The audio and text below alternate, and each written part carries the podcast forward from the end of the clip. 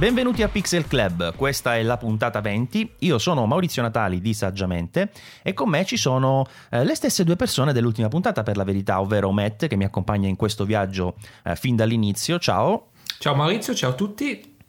Mattia Gasquet, Mirror Lessons, altri siti, li troverete sempre nelle note dell'episodio che gestisce sempre sulla fotografia, in inglese perché lui ha avuto la buona idea di allontanarsi dall'Italia, come tanti cervelli in fuga, e invece un cervello che è rimasto qui da noi è quello di Massimiliano Latella. Ciao Max. Ciao Maurizio, ciao Matt, ciao a tutti fotografo, collaboratore per Saggiamente, eccetera, eccetera. Anche qui eh, poi avremo modo di approfondire. Allora, andiamo subito alle novità del, del periodo, iniziando da una novità un po' triste, diciamo, che eh, si inserisce in un quadro che già da qualche tempo purtroppo eh, si conferma anno dopo anno. Infatti Nikon, che non se la passa davvero tanto bene, eh, sta provando un po' ad allargarsi in altri settori, abbiamo visto ad esempio le fotocamere, eh, l'action cam anzi della serie K-Mission, via dicendo, però eh, adesso insomma è ufficiale che la perdita economica è molto consistente e sono arrivati come avevamo già anticipato per la verità in qualche puntata fa perché era una, una voce che insomma si sentiva nel settore. Alla fine è definitivo l'abbandono della nuova serie DL è un vero peccato, vero Matt, sia per Nikon in generale, anche per questa serie che all'inizio mh, c'era piaciuta come idea, no? Sì, a me era piaciuto molto perché erano tre, tre fotocamere con, con, caratteristiche diverse, soprattutto per quanto riguarda l'obiettivo, e ce n'era uno in particolare che era abbastanza interessante perché era un 18-50 mm equivalente uh, come, come, focali, quindi insomma per, per questa serie di, di fotocamere da, col sensore da un pollice era quella con, insomma, il, con l'obiettivo più grandangolare. E io addirittura le vedevo come fosse addirittura un, una sostituzione poi della serie Nikon 1 che usa lo stesso tipo di sensore e che ha avuto insomma, un successo un po' altalenante se si può, si può dire così.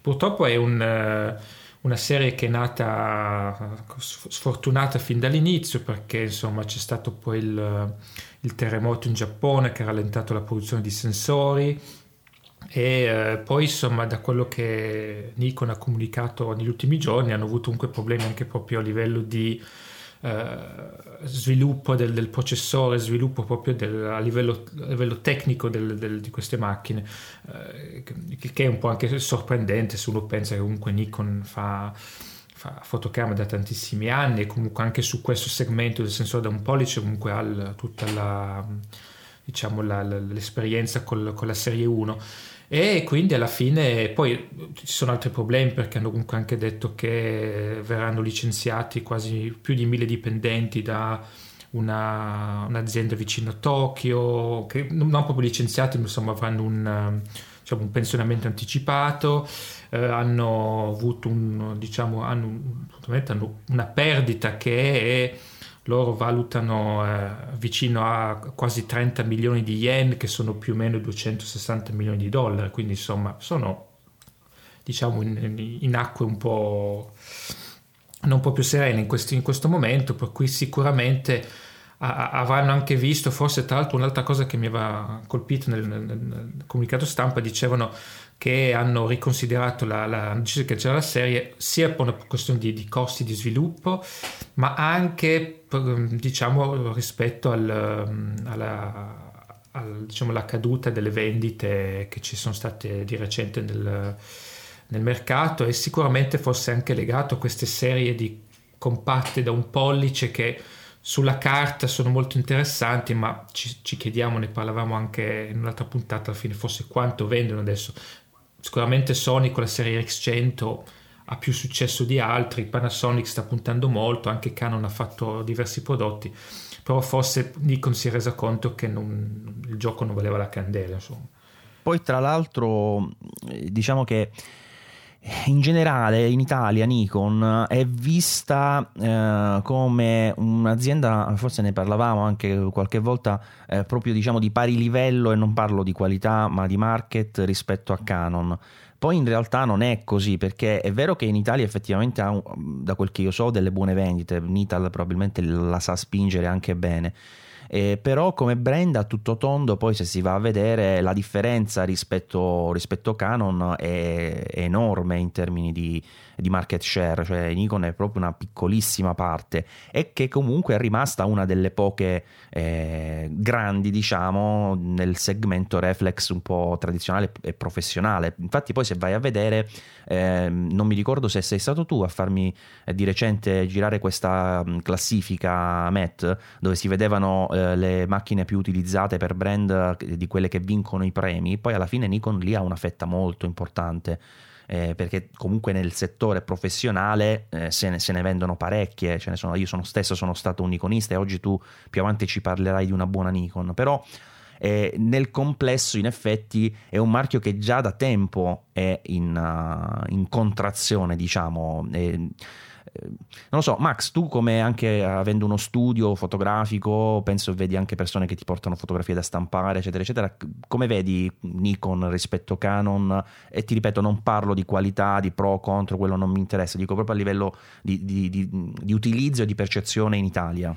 Sì, io praticamente ne vedo sempre di meno. Prima, eh, circa una decina d'anni fa, c'era un sostanziale pareggio fra chi usava Canon, chi usava Nikon e poi c'erano veramente due o tre che usavano qualcos'altro. Adesso invece c'è una predominanza di Canon, secondo me, proprio grazie alla serie economica, la 1100, la 1200, la 1300 che mh, mm, cioè, non è raro trovare intorno ai 400 euro in kit e mh, mm, grazie a questo secondo me Canon vende tipo due o tre volte Nikon che purtroppo ci sta un po' abbandonando eh, le serie professionali nulla da dire.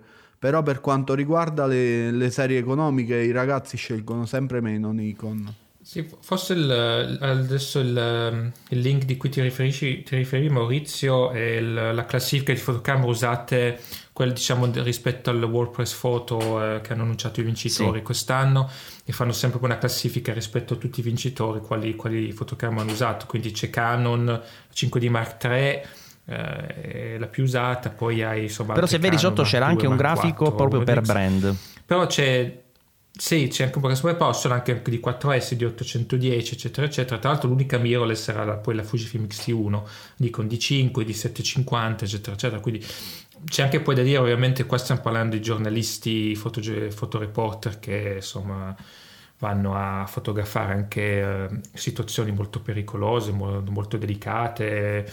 Eh, di migranti eh, piuttosto che zone di guerra e quant'altro, per cui insomma non mi stupisce neanche che alla fine Fujifilm, eh, scusa, Canon e Nikon siano le, le, i prodotti più usati, insomma, anche sia per la, la reperibilità, sia per magari anche il, il, supporto tecnico che in certi casi puoi avere, piuttosto che ovviamente la, la la resistenza che queste macchine hanno. Però sì, sì, alla fine eh, Nikon è un, io ho usato Nikon prima di, di scoprire il mondo Rimos per tanto tempo ed è secondo me anche un marchio oggi che fa cose ancora molto interessanti.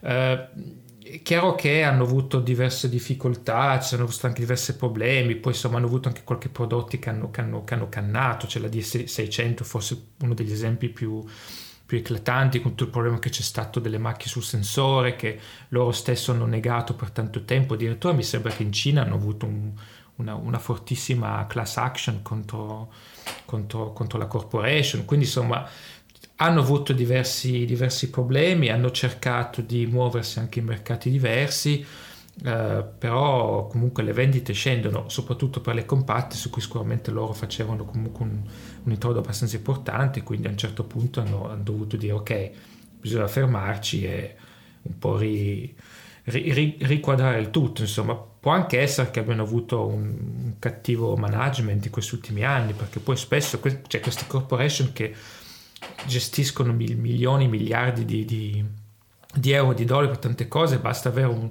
un management non capace e, è facile poi perdere tanti soldi, quindi sicuramente adesso devono, devono ristrutturarsi, eh, devono sicuramente anche poi pian piano eh, comunque ridare una luce positiva al brand, perché poi il problema di queste notizie è anche che uno comincia ad avere un'opinione negativa, dice ah, ma allora Nikon sta fallendo, ah, ma allora Nikon ha questi problemi, ma allora invece di comprare Nikon forse è meglio se compro qualcos'altro. Poi tra l'altro Nikon quest'anno festeggia l'anniversario di 100 anni che non è poco.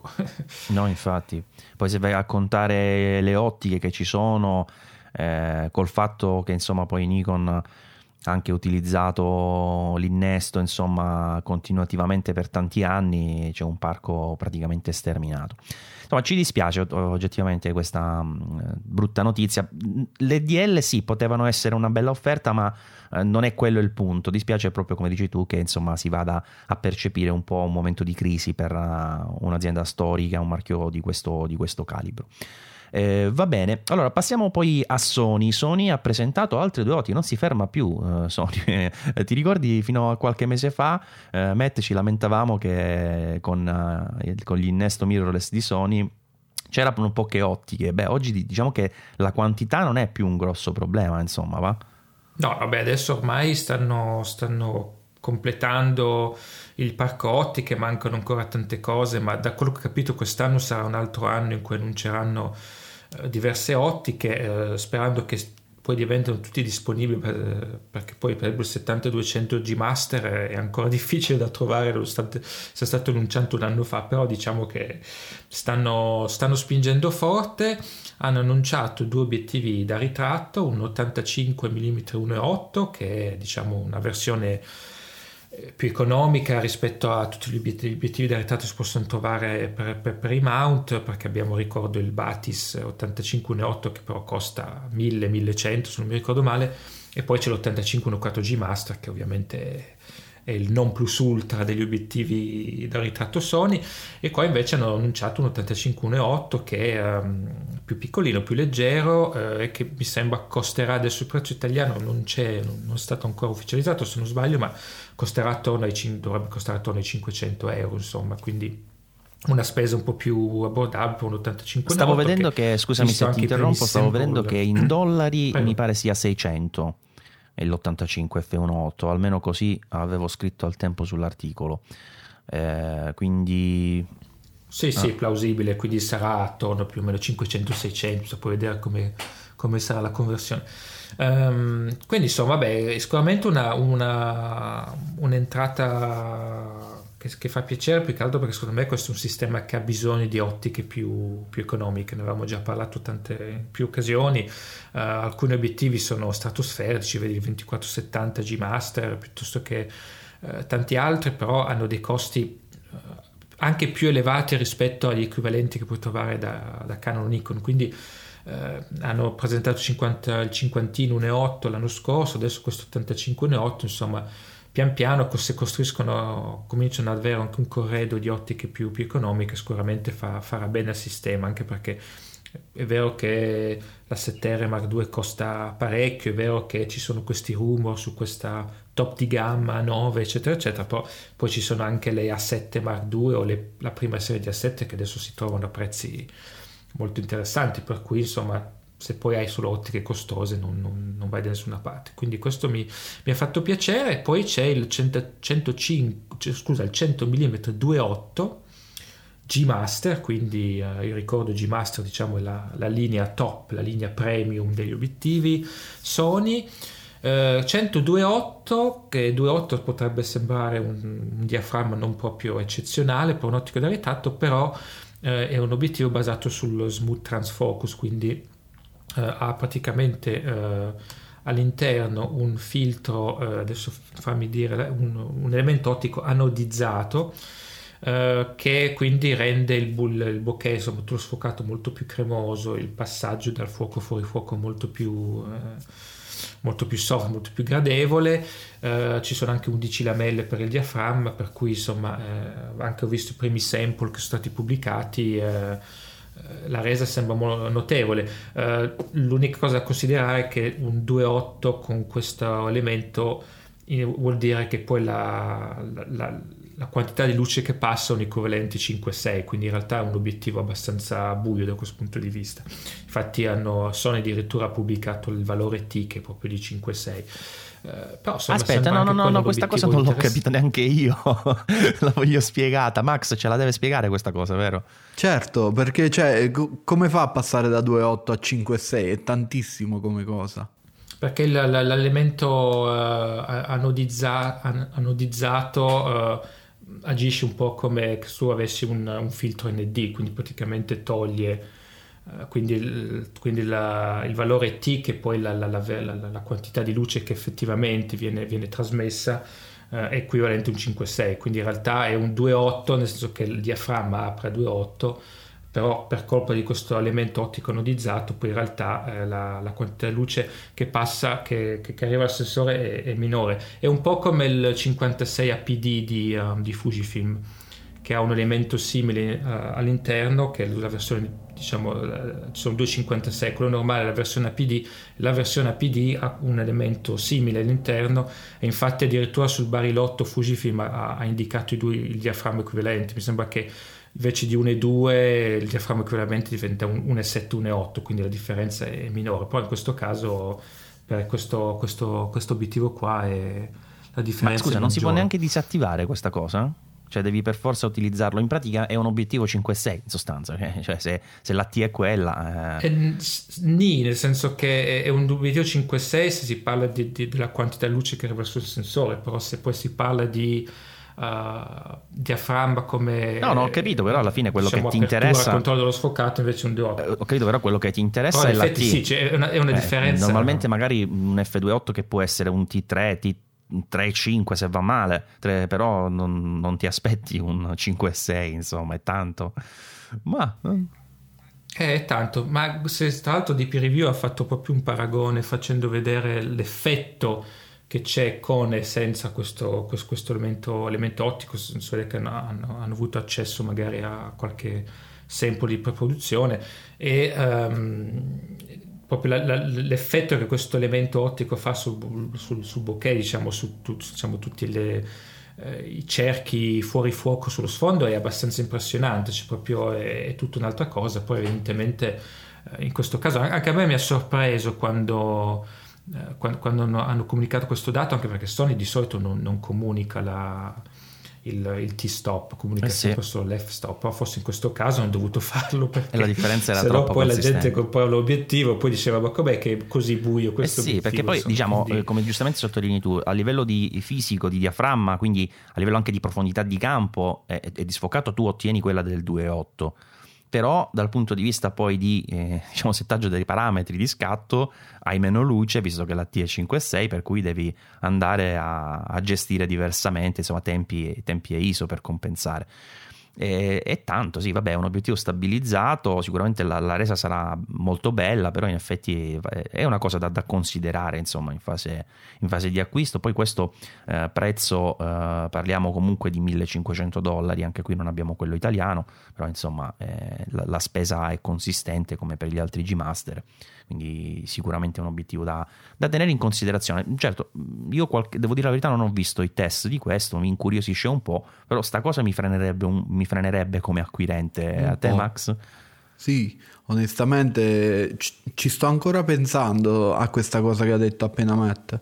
Uh, cioè, in pratica mh, mm, è proprio strano perché Uh, tu hai la luminosità di un 5.6, ok, le foto sono belle, io i sample uh, li ho visti e mi piacciono davvero tanto, infatti comunque ne, ne decantano le lodi del, del bouquet praticamente da, da, tutte le parti, però devi cambiare anche mentalmente l'approccio allo scatto perché cioè, leggi 2.8 e poi non ti trovi con i tempi, mm, è proprio strano come cosa.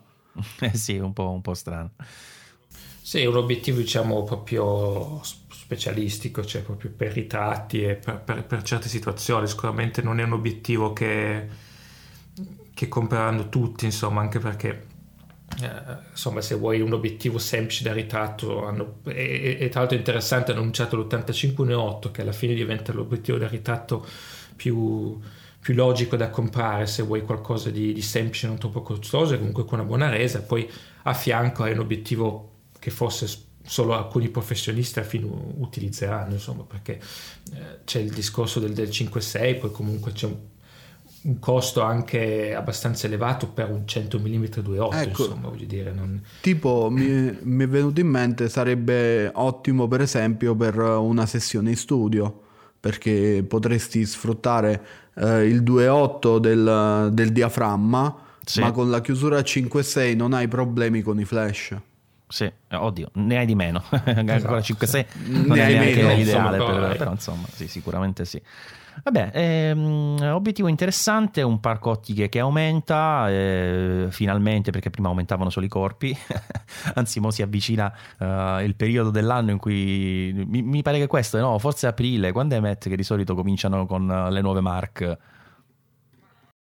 Ma guarda, è difficile da capire perché la 7 Mark II mi sembra l'avessero annunciata a luglio eh, due anni fa e la 6300 l'hanno annunciata a febbraio. E, mm, però loro fanno tutto all'ultimo. Mi spiegavano dei manager che loro ricevono il comunicato eh, che praticamente dice dal Giappone: dice ok, partiamo con questo, tipo qualche giorno prima ogni tanto del, poi dell'annuncio ufficiale, per cui eh, tengono tutto molto segreto e quindi in realtà potrebbero, cioè, potrebbero decidere oggi di annunciare a fine settimana. Sono imprevedibili. Grandissimo, questi dà un'idea anche della la parte preparativa, come viene curata. Va bene, hanno presentato anche un flash mm, eh, F45RM con fun- funzionalità radio, un piccolo flash comunque non, non molto grande, ma che va insomma ad arricchire un po' il, il parco. Eh, Sony ha presentato anche un'altra novità interessante perché ha presentato un sensore per smartphone. Ricordiamo che Sony è il praticamente ormai potremmo dire l'unico produttore di sensori al mondo, cioè no, ce ne sono anche altri, però a livello di, di quantità, di, di- di, diciamo, eh, impatto sul mercato è praticamente il non plus ultra e anche il segmento smartphone che ovviamente fa numeri superiori a quello, a quello relativo ai sensori per macchine fotografiche tradizionali eh, e anche lei in prima linea e ne produce una quantità sterminata. E ne hanno presentato uno nuovo che in sostanza Met sembra riprendere un po' quella tecnologia con eh, di RAM che abbiamo visto nei sensori da un pollice eh, delle varie RX100, ora non mi ricordo se dalla Mark 3 o Mark 4 lo hanno introdotto. Mark Sì, 4, della Mark esatto, 4. eh, che però eh, rispetto a quelli arriva addirittura a gestire una cattura fino a 1000 frame per secondo in Full HD. Tra l'altro con un sistema particolare perché in realtà le cattura insieme, mi sembra di aver capito, eh, lo cattura in background, diciamo così, e poi gli dà la possibilità di passare dall'uno all'altro in fase di, di montaggio. Una- Cioè, una cosa un po' particolare, però hanno presentato, hanno fatto vedere anche un video, lo troverete nelle note dell'episodio, la resa sembra davvero eccellente. Sì, è, sicuramente è un, è un sensore molto interessante. Il eh, sensore di RAM li hanno, co- li hanno diciamo, ufficializzati con la R100 Mark IV, la X10 Mark II e poi le, le successive sono arrivate ed è fondamentalmente adesso semplificando un sensore che ha una memoria RAM, loro la chiamano di RAM. ehm, che praticamente permette alla fotocamera di processare molto più informazioni allo stesso momento, molto più eh, dati allo stesso eh, molti più dati al secondo, per cui permettono anche quello che con delle funzioni che hanno le, le recenti Mark 4 Mark 5, come ad esempio lo super slow motion a 1000 frame al secondo, eccetera, eccetera. Per cui adesso portano fondamentalmente queste tecnologie anche sugli smartphone, sarà sicuramente interessante, anche perché adesso io eh, vado a memoria cos'è, gli iPhone 7 possono fare già 120 frame al secondo, 200, non mi ricordo più, insomma. So che alcuni smartphone hanno già L'iPhone 7 è capacità, diciamo, 240 fotogrammi al secondo. 200. Quindi insomma hanno già eh, caratteristiche simili. Eh, Se, se i prossimi ne faranno mille, insomma, sarà sicuramente di- divertente, divertente da usare, ma è, è- diciamo che è interessante come Sony lavori molto su sensori proprio capaci di diciamo acquisire più dati, più, più informazioni allo stesso momento, insomma di, di- riuscire a processare una quantità di informazioni molto più grande rispetto ai sensori tradizionali. Che poi, mh, Max, avendo una lettura del sensore praticamente quasi immediata, non progressiva linea per linea, tra virgolette lenta come succede nei, nei sensori tradizionali, in teoria va ad eliminarsi anche il problema del rolling shutter, no? perché eh, ovviamente eh, questa lettura insomma, così veloce dovrebbe annullarlo. Sì, se non annullarlo del tutto, comunque va a ridurre sensibilmente l'effetto, eh, diventando quasi un, un global shutter praticamente. Quindi niente più linee oblique del- durante i panning, e praticamente video eh, decisamente migliori. Va bene, va bene, va bene. Insomma, Sony continua ad andare avanti a proporre cose interessanti. Io ancora mm, non, ho, non mi sono deciso ad avere un, uh, un piccolo corredo, diciamo Sony, dopo una parentesi in cui mi sono trovato, devo dire, molto bene con una Nex 7, non so se ve la ricordate, quando ancora si chiamavano Nex anzi che poi era una cosa intelligente perché differenziava bene la linea, ma non si capisce un casino eh, con i nomi prodotto, però eh, poi non sono più ritornato in Sony, però insomma prima o poi conto di, di, di farmelo un piccolo, un piccolo parco, non dico molto consistente, ma qualcosina giusto per tenere un piede anche in quest'ambito che onestamente non sto seguendo più da vicino come sta facendo Matt invece che tutto Sony ormai da diverso tempo, no? Cioè la, la fase... No, beh, insomma, tutto Sony, però, Sony, diciamo Sony e Olympus sono forse i due principali che usi.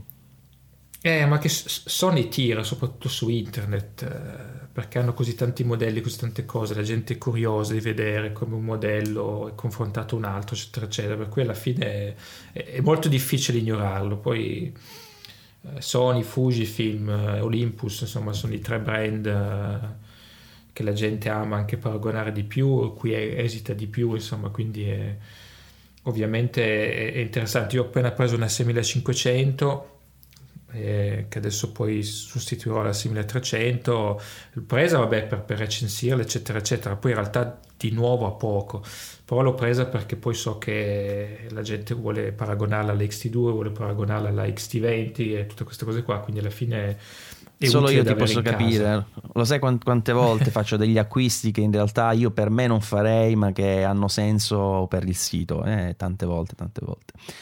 Eh, va bene, allora eh, passiamo a un altro nome di quelli che hai appena citato, mm, un nome che insomma sta, si sta facendo strada negli ultimi anni in maniera costante, cresce sempre di più, i consensi aumentano, sta attirando a sé eh, utenti di eh, un po' tutti i brand, che siano Canon, Nikon, certe volte anche Sony, eccetera, ed è Fujifilm. Fujifilm che alla fine ha annunciato eh, definitivamente date e prezzi della sua medio formato, serie GFX, la 50S arriverà da fine 2017, scusa, fine febbraio 2017 e, ehm, e, con i prezzi si sono un po' alla fine hanno confermato quello che avevano anticipato, cioè loro avevano detto che con meno di 10.000 euro si poteva prendere il corpo e un obiettivo, diciamo quello da kit che loro considerano, considerano il 63 mm, ricordiamo che qui ovviamente la, la lunghezza focale eh, essendo il sensore più grande rispetto a quello eh, tradizionale da reflex 35 mm viene considerata, uh, va considerata con un moltiplicatore tra virgolette al contrario, quindi in realtà non rende come un 63 mm, ma eh, avevamo fatto l'altra volta il calcolo. È più o meno un 50 mm più o meno in questo 50, caso. Ok, sì. e quindi il corpo, dicevo, eh, avrà un prezzo più o meno di 7.000 euro IVA inclusa e questo eh, GF63 costerà più o meno 1.600 euro sempre IVA inclusa. E quindi eh, effettivamente si riesce abbondantemente con meno di 10.000 euro a farsi questo primo kit, se vogliamo, che poi comprende comunque anche ehm, una serie di cose perché eh, nel kit base della camera è anche compreso il, il mirino, eh, quello che si, si, aggiunge diciamo nella slit eh, superiore, quindi questo è già integrato diciamo nell'offerta base.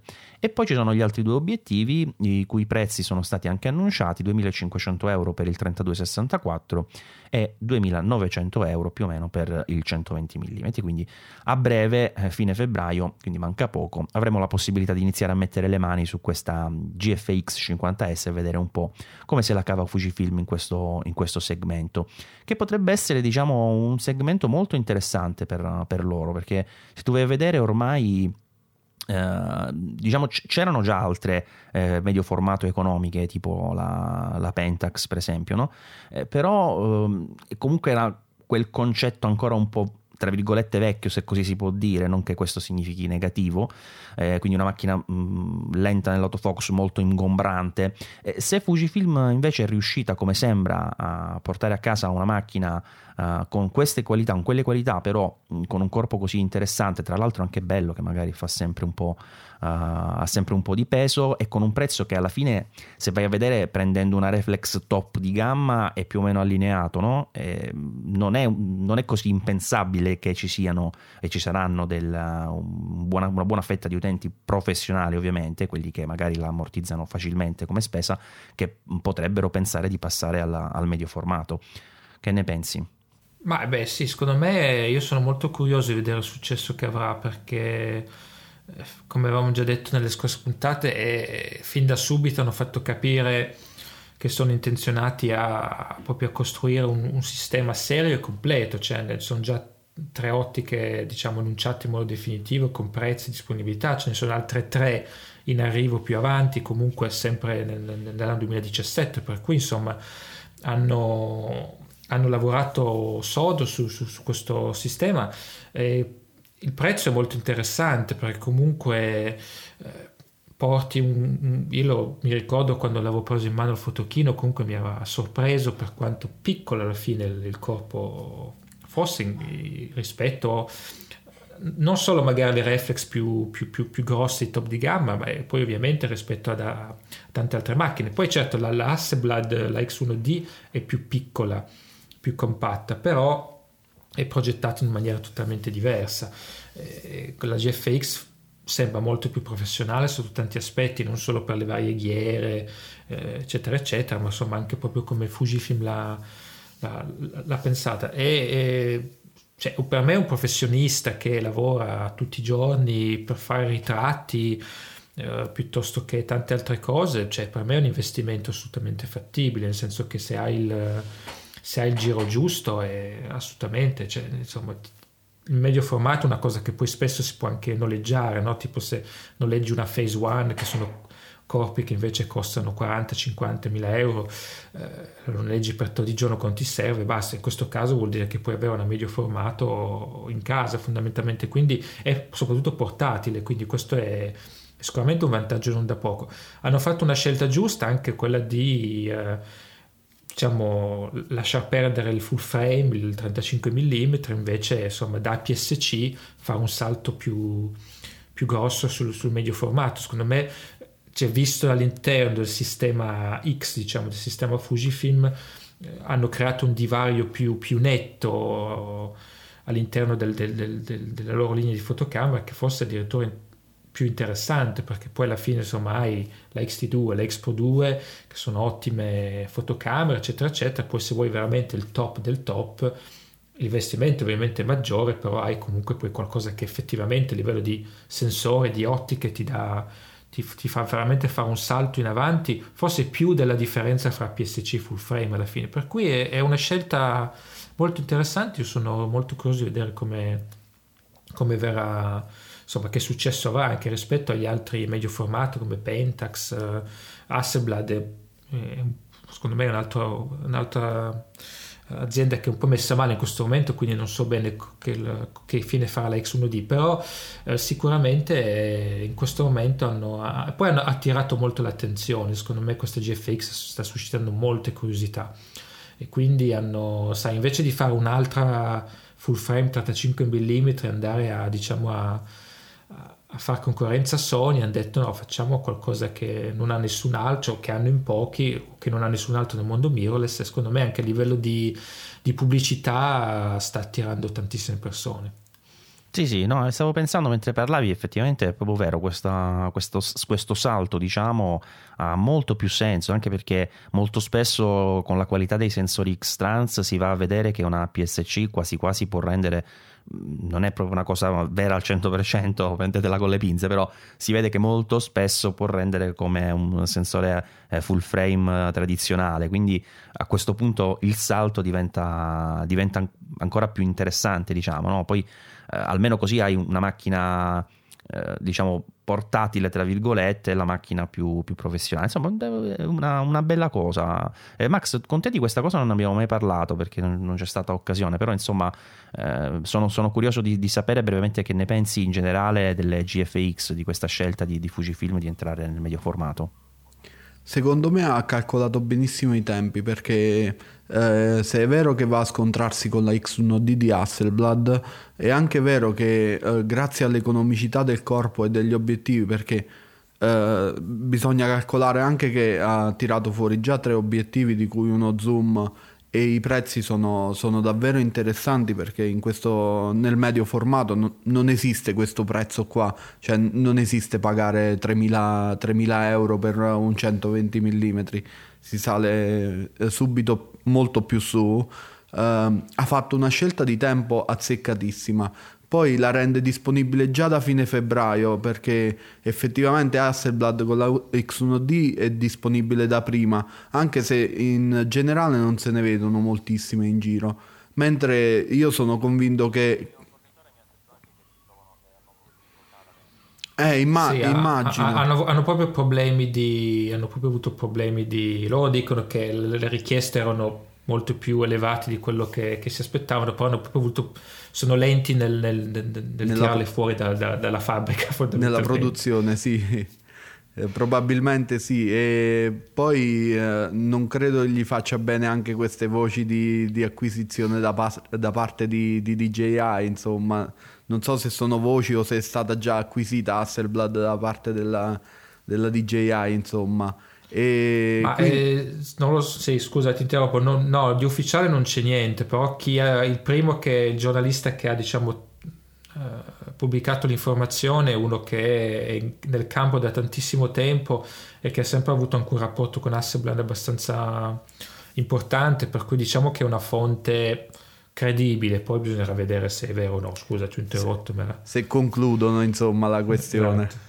E quindi sì, eh, io sono super interessato, ovviamente non la comprerò perché non fa parte del mio settore, però se sarà possibile voglio darci una prova perché comunque la, la, vedo veramente interessante. Il discorso che facevi tu, Matt, ha perfettamente senso.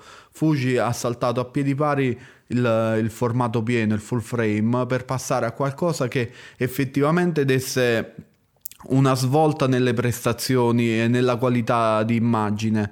Uh, sono rimasto sorpreso in realtà quando mh, ho visto che non montava il, ses- il sensore X-Trans, però uh, a quanto sembra loro uh, hanno deciso che con questa grandezza di sensore non, non avrebbe um, avuto un vantaggio considerevole rispetto all'uso di un, di un sensore CMOS con schema Bayern standard e quindi hanno optato per quello uh, standard appunto. Mm, secondo me Fuji si sta muovendo davvero molto molto molto bene nel mercato fotografico perché riesce a incuriosire sia eh, i semplici appassionati che professionisti e, e grandi fotografi insomma. E un'altra macchina che rientra esattamente in questo schema, secondo me, è la XT20, evoluzione della XT10, mm, mm, che come sì era quella, diciamo, una, una, sorella minore insomma, della XT1, questa uh, diventa una sorella minore della XT2, ma che si presenta con caratteristiche davvero interessanti. Allora, intanto riprende lo stesso sensore 24 megapixel nuovo che abbiamo sulla XT2, riprende anche il touchscreen, mm, parte del sistema di messa a fuoco, nel senso che mancano alcuni settaggi complessi, però uh, il, il, motore di base è quello, eh, le manca anche un joystick se vogliamo per il discorso sì. della selezione manuale, però que- di base è una macchina molto molto molto interessante che penso avrà modo di, di, di, di vendere tantissimo. Mm-mm. Sicuramente la XT20 è, è, davvero un XT2 piccolina. Io non sono d'accordissimo sulla mancanza del joystick perché uh, passare dalla XT1 alla XT2 eh, e poi ritornare indietro su, su, questo, su questo dettaglio è davvero scomodo perché il joystick ti migliora tantissimo la selezione del punto di messa a fuoco, ti rende molto più veloce nella, nell'operatività proprio. Mentre per tutto il resto delle caratteristiche è fantastico, il sensore 24 megapixel ti permette delle stampe eh, grandissime proprio perché ha un livello di dettaglio uh, impressionante. Uh, c'è da dire che qui potrebbero aver risolto la cosa con il touchscreen che non è presente né nella XT2 né nella, XT, eh, nella X Pro 2 quindi bisognerebbe vedere l'implementazione della, della, ricerca del fuoco tramite il touch eh, come è stata studiata. Però eh, per il resto la vedo, la vedo, una macchina molto molto completa che mh, mm, per chi non ha la necessità di prendere il corpo più grande, ecco, ti dà un sacco di caratteristiche, un sacco di qualità a un prezzo mm, onesto, diciamo, perché dovrebbe prendersi intorno al 1000 euro con 1000 euro, 50. cioè prendi e scatti con 1000 euro ma ha una qualità Molto, veramente molto elevata, elevata. Poi tra l'altro hanno introdotto una- il modo video direttamente dalla ghiera, è la prima Fujifilm ad avere questa funzione. E il video in 4K come la X2 con qualche cosa in meno perché eh, se non erro Matt questa non ha, non ha il log sull'uscita HDMI giusto? No, no, no, non ha il logo su HDMI e tra l'altro pare che la, XT20, la XT2 quando gira in 4K croppa leggermente il sensore, mi sembra sia un 1.17 il fattore di crop che non, non, è tantissimo perché così riesce a fare un, una lettura dei pixel totale ed avere una qualità in più mentre la XT20 se non sbaglio invece usa tutto il, il sensore quindi non c'è crop quando registri in 4K potrebbe esserci una qualità leggermente inferiore poi bisogna poi vedere eh, sul campo che, che, differenza c'è. Quindi si hanno, hanno, diciamo, semplificato forse alcune cose, come dicevi anche tu, la mancanza del, del joystick.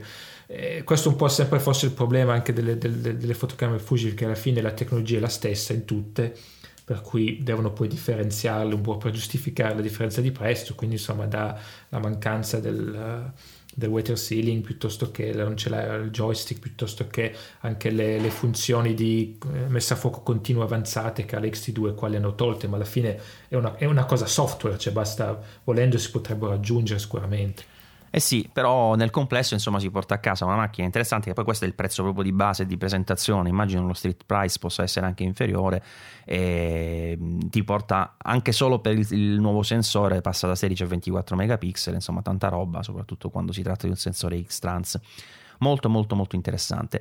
Altro obiettivo presentato mm, che si va ad aggiungere diciamo a questa serie eh, che ormai potremmo davvero considerarla una serie, questa F2R eh, Water Ceiling, cioè praticamente tutta questa uh, nuova linea che ha visto la presentazione di, del uh, 35, eh, il 23 giusto? E il, e il 50 adesso, eh, quindi un F2, eh, stessa anche estetica, disponibile con livrea nera o grigia, eh, molto molto carino, insomma poi bisogna vedere dal punto di vista della, della qualità come renderà, ma comunque il prezzo interessante di 500 euro, interessante considerando anche soprattutto il discorso del, eh, della tropicalizzazione, se no magari di per sé potrebbe essere anche un prezzo elevato per un 50 mm F2. Comunque nel, nel complesso insomma è un, un, obiettivo interessante. Il pezzo grosso che si aspettava sicuramente era la nuova, la nuova X100, è arrivata X100F, il nome era già quello che si vociferava da tempo eh, anche qui si è passati al nuovo sensore, è stata inserita un po' tutta la tecnologia principale diciamo, della XT2, quindi la, l'autofocus migliorato.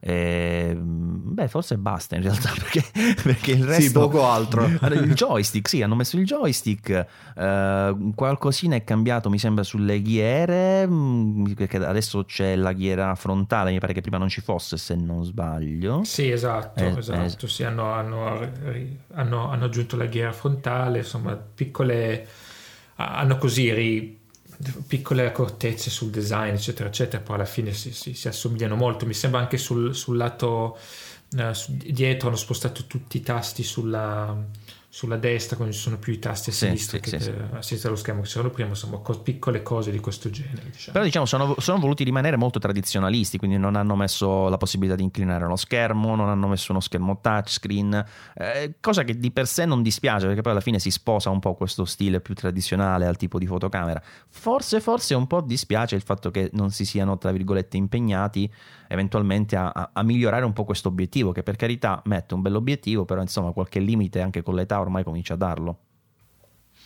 Ma guarda, sì, è un obiettivo che in realtà su, su distanze messe a fuoco ampie, quindi sull'infinito, o comunque quando eh, o comunque su, su distanze lunghe, eh, rende molto bene. Io addirittura l'avevo paragonato al 23F2, quello di cui ho parlato prima, quello nuovo VR, e addirittura sulle lunghe distanze quello dell'Action 100T eh, si comporta un pelino meglio. Però appena invece metti a fuoco in più ravvicinato soprattutto a tutta apertura F2 F2.8 invece eh, l'obiettivo della Static 100 soffre un po' e quindi insomma dopo diciamo essendo la quarta generazione mi aspettavo magari un, un, un redesign da questo punto di vista. Però forse effettivamente o un po' per comunque mantenere questo questo format compatto comunque del, del, della fotocamera, l'obiettivo è veramente piccolo, forse anche per, insomma, ottimizzare costi al momento hanno, hanno, mantenuto lo stesso, che comunque, ripeto, è un obiettivo che si, si comporta bene in, molte, in tante altre situazioni, diciamo, però dal mio punto di vista non è forse la, l'aspetto più, più esaltante di, di, queste macchine qua. Eh, poi chissà, magari una X100 non so perché usano le lettere credo per i numeri quindi F sta per 40 in inglese che è quarto il problema è che se poi la quinta uh, in inglese è fifth, quindi sempre con la F, quindi dovranno trovare un altro modo di, di chiamare la quinta, la quinta fotocamera, magari chissà che non...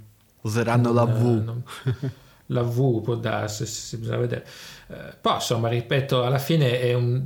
Questi qua sono tutti aggiornamenti che erano facili da prevedere. Fondamentalmente, usano un nuovo sensore, un nuovo processore, un nuovo sistema di messa a fuoco, Uh, che secondo me per, per la serie X100 soprattutto è bella, un buon passo in avanti perché l'X100T sull'autofocus l'ho sempre trovato un po' uh, qualche pecca insomma che, che, che andava, andava, messa a posto quindi sicuramente con il nuovo sensore la X100F dovrebbe essere molto più reattiva. E poi il resto hanno anche aggiunto il il digital teleconverter che è la stessa funzione che la X70 che praticamente croppa il sensore e poi eh, riporta però l'immagine a 24 megapixel quindi interpolandola eh, e quindi poi ti dà una profondità di campo che è come fosse un 50 mm un 70 mm insomma hanno aggiunto queste piccole cose Uh, poi il resto è alla fine simile a una X100T. Quello che è interessante è che la X100T sicuramente si troverà dei prezzi ancora più interessanti. Era quello che stavo appena pensando. Sarà interessante il mercato dell'usato. Ma che comunque rimangono abbastanza costose anche le, le precedenti. Io qualche mese fa volevo prenderne una e in effetti comunque i prezzi mantengono insomma nel tempo, anche perché giustamente poi alla fine eh, il sensore e l'ottica finora non erano forse mai cambiati, perché mi sembra questa è la prima volta che cambia il sensore, no Matt? No, beh, la prima X100 aveva il 12 megapixel. Ah, giusto, il 12, Bayer, giusto, giusto, era, giusto. Sì, poi hanno... Però ce ne sono state tre uguali praticamente. Hanno avuto, le 100S e 100T hanno avuto lo stesso sensore, sì. Eh sì.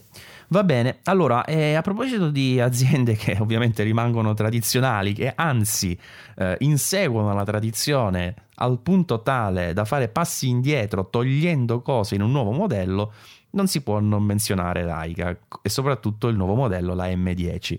Qui Matt ti lascio campo libero perché hai approfondito meglio la cosa e sono curioso di sapere cosa ne pensi.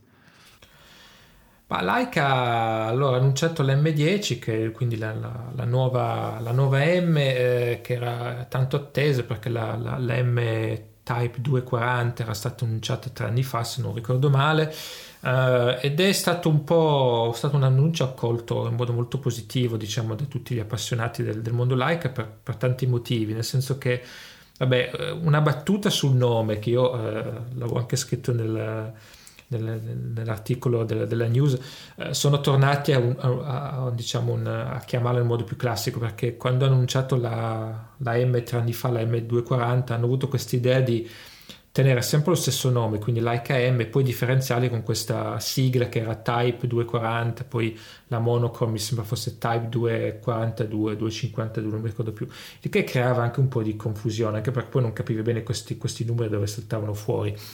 Uh, invece con questa sono tornati a chiamarla semplicemente Leica M10, che è sostanzialmente il susseguirsi logico di Leica M9, M8, eccetera, eccetera. Quindi uh, questa può, può, sembrare stupida soprattutto alla fine per, per l'acquirente però per chi scrive su, su, queste fotocamere tutti i momenti eh, ha reso le cose un po' più semplici. L'hanno fatta un po' più sottile di poco ma comunque 4 mm più sottile rispetto ai modelli precedenti. Ha un nuovo sensore Uh, se, ovviamente full frame che arriva se non sbaglio a, fino a 50.000 ISO quindi rispetto alla, la 6400 comunque è un, è un bel salto in avanti. Uh, nuovo processore eccetera eccetera. Ha un buffer di 2 equivalente di 2 GB eccetera eccetera.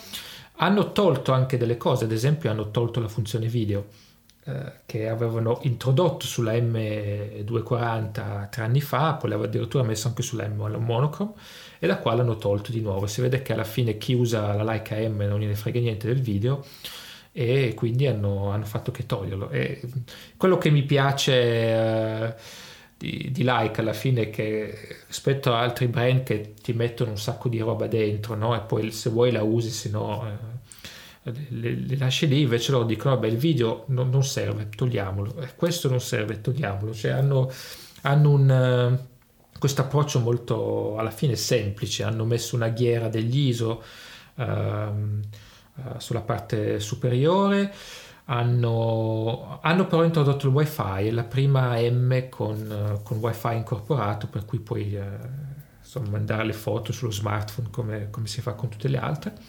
E, e, e, niente, insomma, fondamentalmente questo hanno anche migliorato il mirino ottico, eh, che è un, leggermente più grande. E per il resto, insomma, è una classica Leica a tutti, a tutti gli effetti, col bel logo rosso davanti, eccetera, eccetera, eccetera, che ovviamente il prezzo è come sempre elevato, stiamo parlando di 6.600 euro più o meno, quindi insomma... Eh, però è stato accolto da, leggendo anche un po' online, molto, in modo molto positivo, insomma, mm, ho letto più di una volta Like è ritornato sulla, sulla giusta via, insomma, quindi... Addirittura.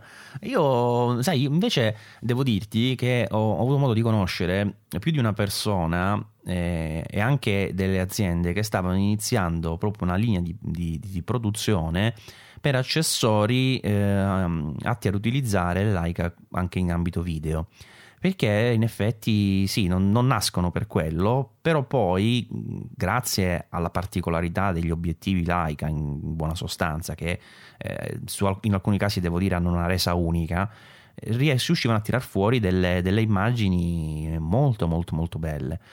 E quindi non so, secondo me beh, sicuramente se, se, sono contenti gli utenti sono, sono, sono, contento anche io, sono contento per Laika.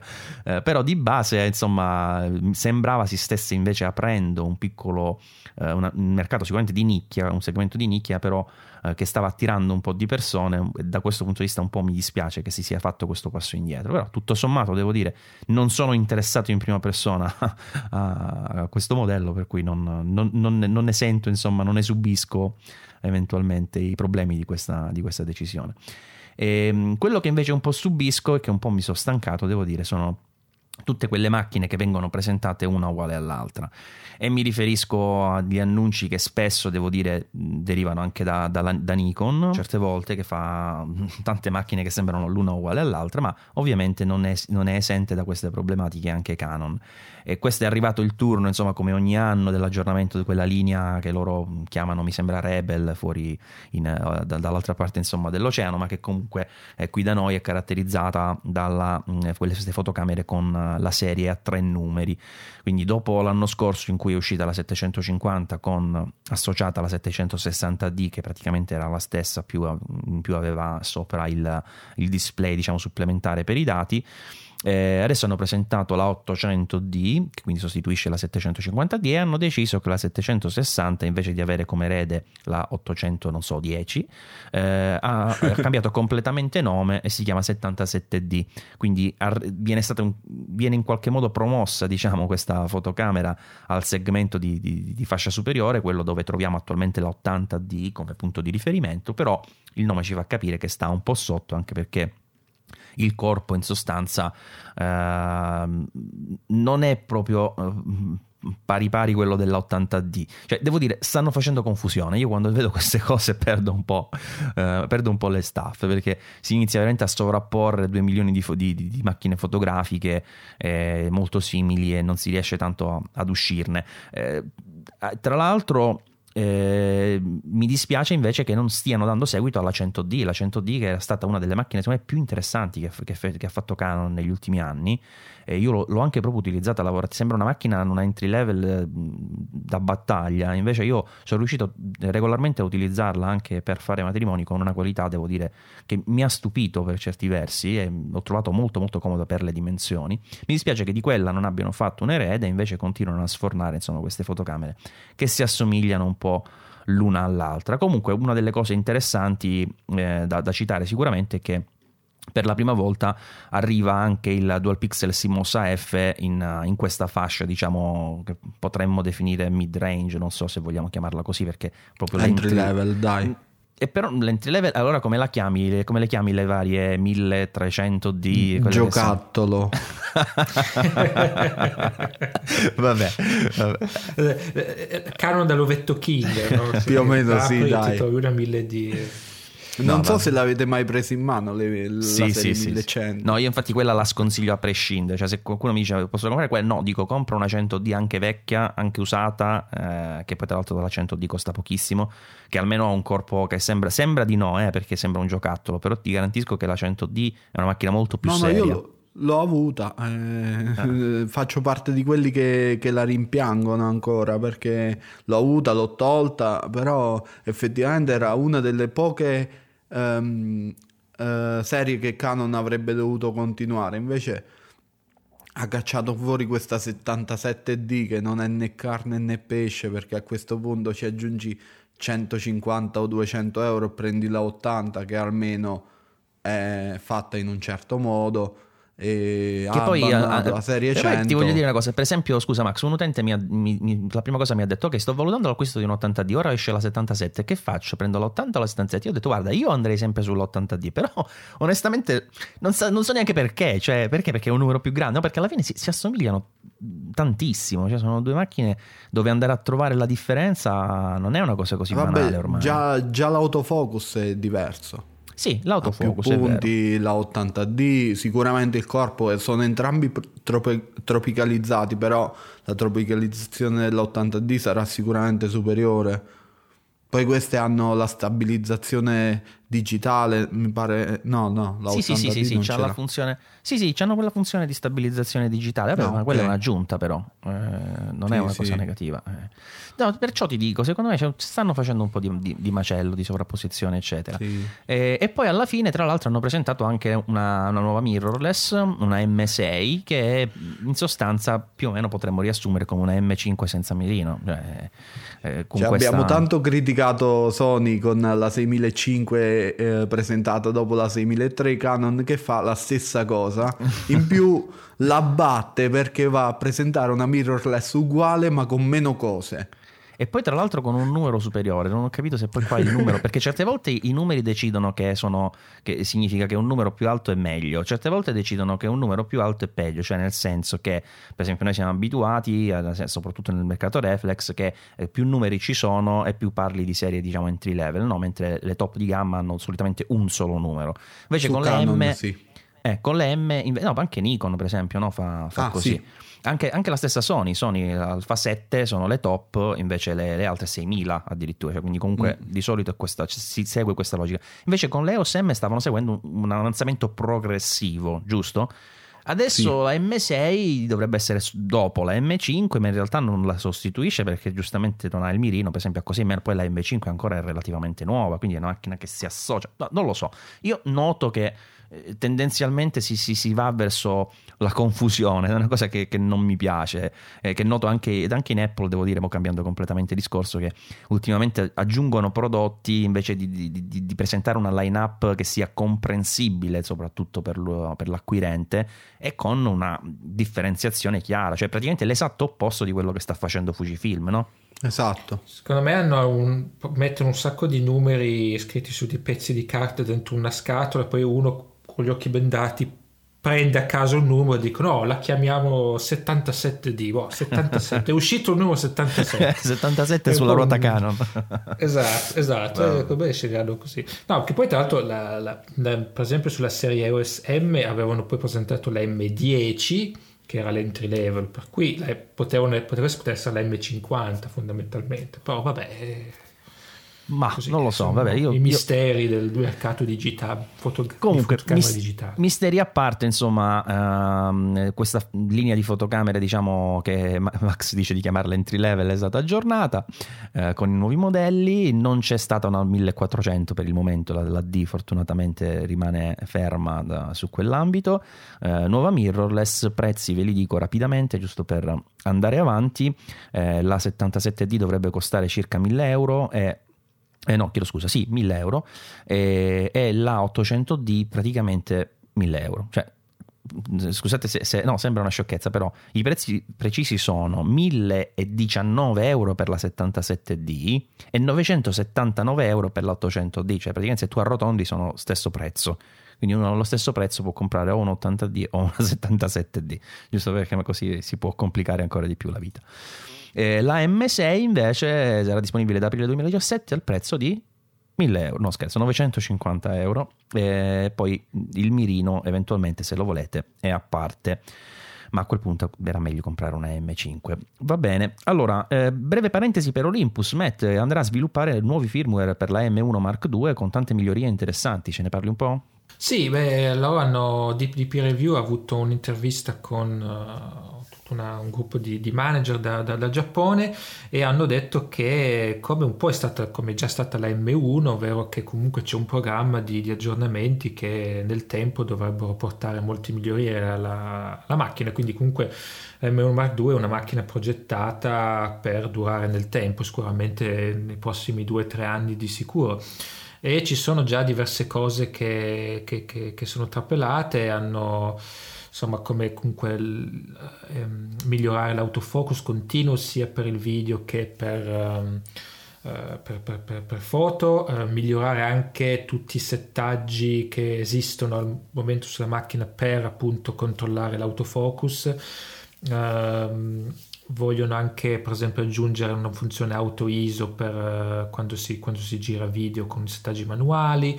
Eh, insomma tutta una serie di, di, cose da questo punto di vista per cui uh, sarà interessante vedere nei prossimi mesi o forse anche il prossimo anno. Bisogna poi vedere ovviamente loro non hanno detto quando questi firmware usciranno.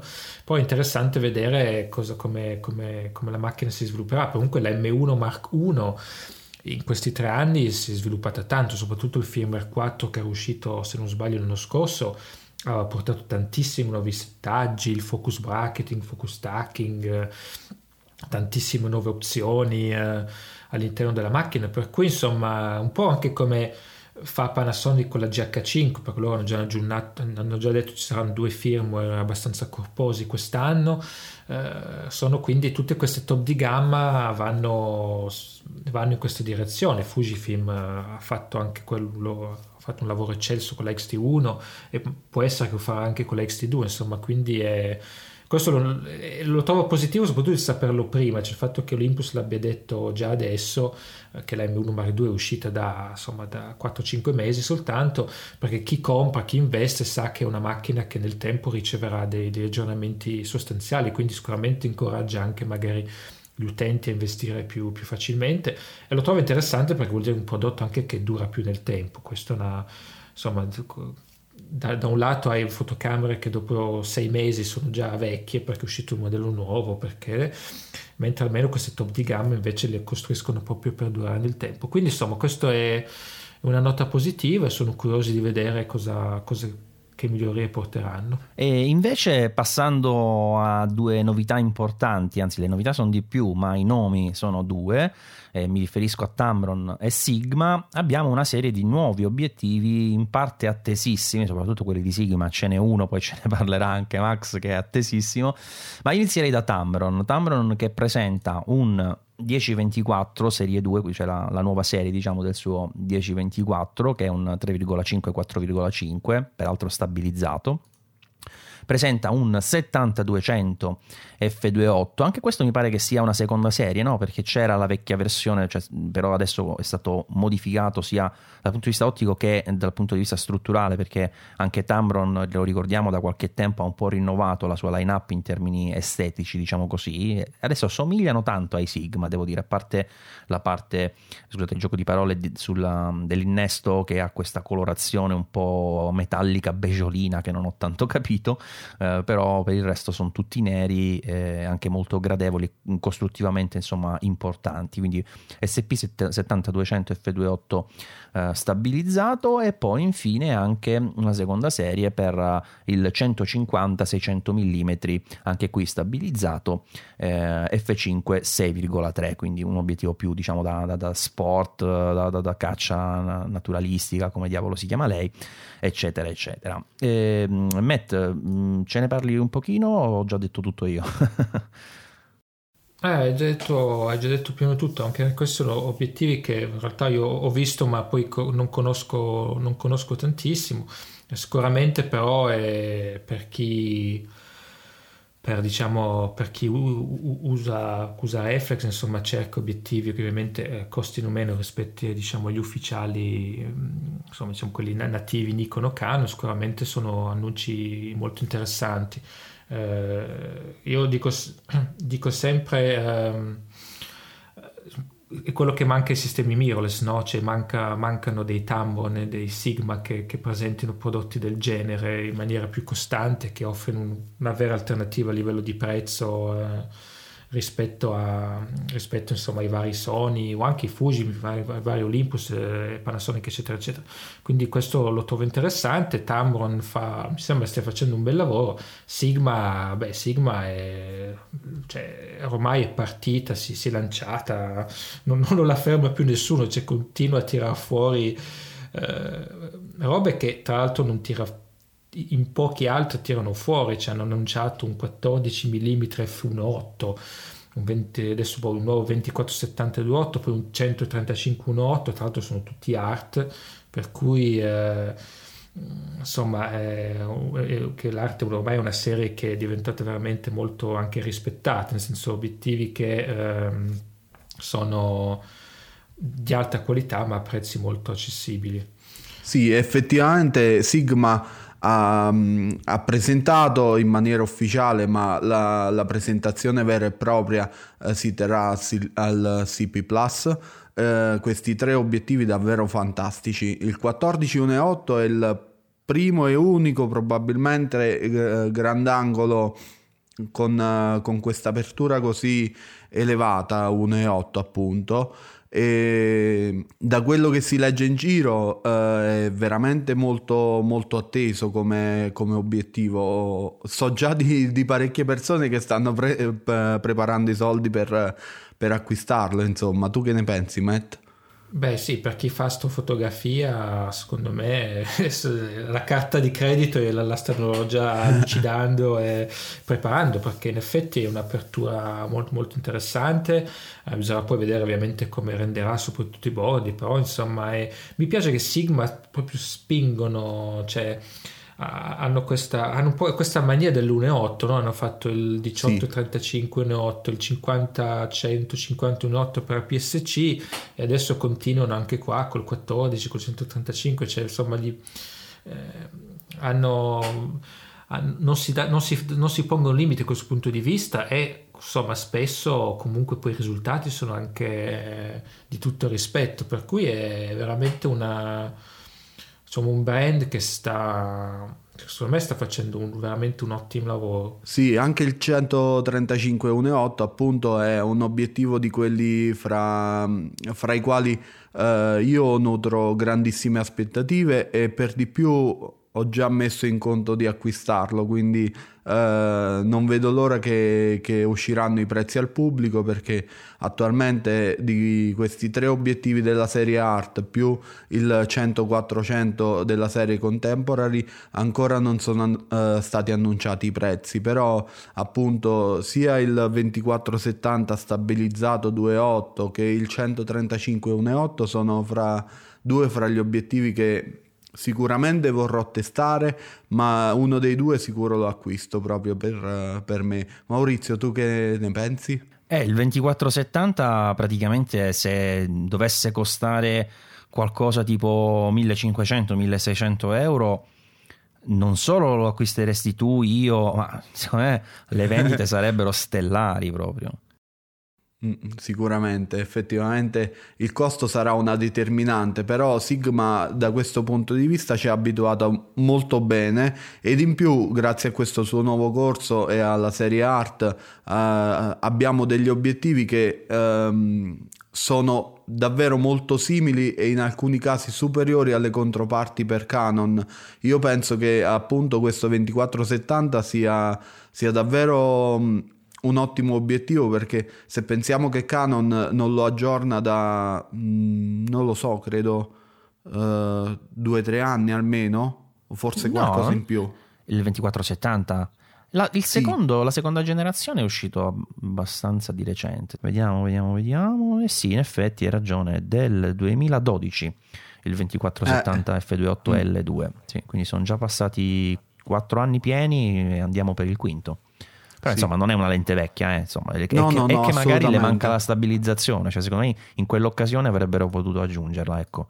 Cosa che invece ha eh, questo, questo nuovo Sigma e quindi anche potrebbe essere una delle caratteristiche eh, aggiunte da considerare. Infatti molti videografi che vogliono la stabilizzazione e cercano uno zoom, certo l'ideale lì sono lenti fisse, tutta apertura e via dicendo, però molti videografi per praticità in alcuni casi ricorrono al 2405 F4 di, di Canon proprio per il discorso stabilizzazione, almeno per la- lo shooting run and gun, insomma. Invece con eh, questo obiettivo Sigma propone un obiettivo bello luminoso che ha comunque tutte quelle caratteristiche tali per cui si può adoperare comodamente anche per, uh, per il video, insomma, al volo quando non sei con uh, supporti tipo eh, eh, che può essere, non so, lo slider piuttosto che il treppiedi, piuttosto che la Steadicam, eccetera, eccetera.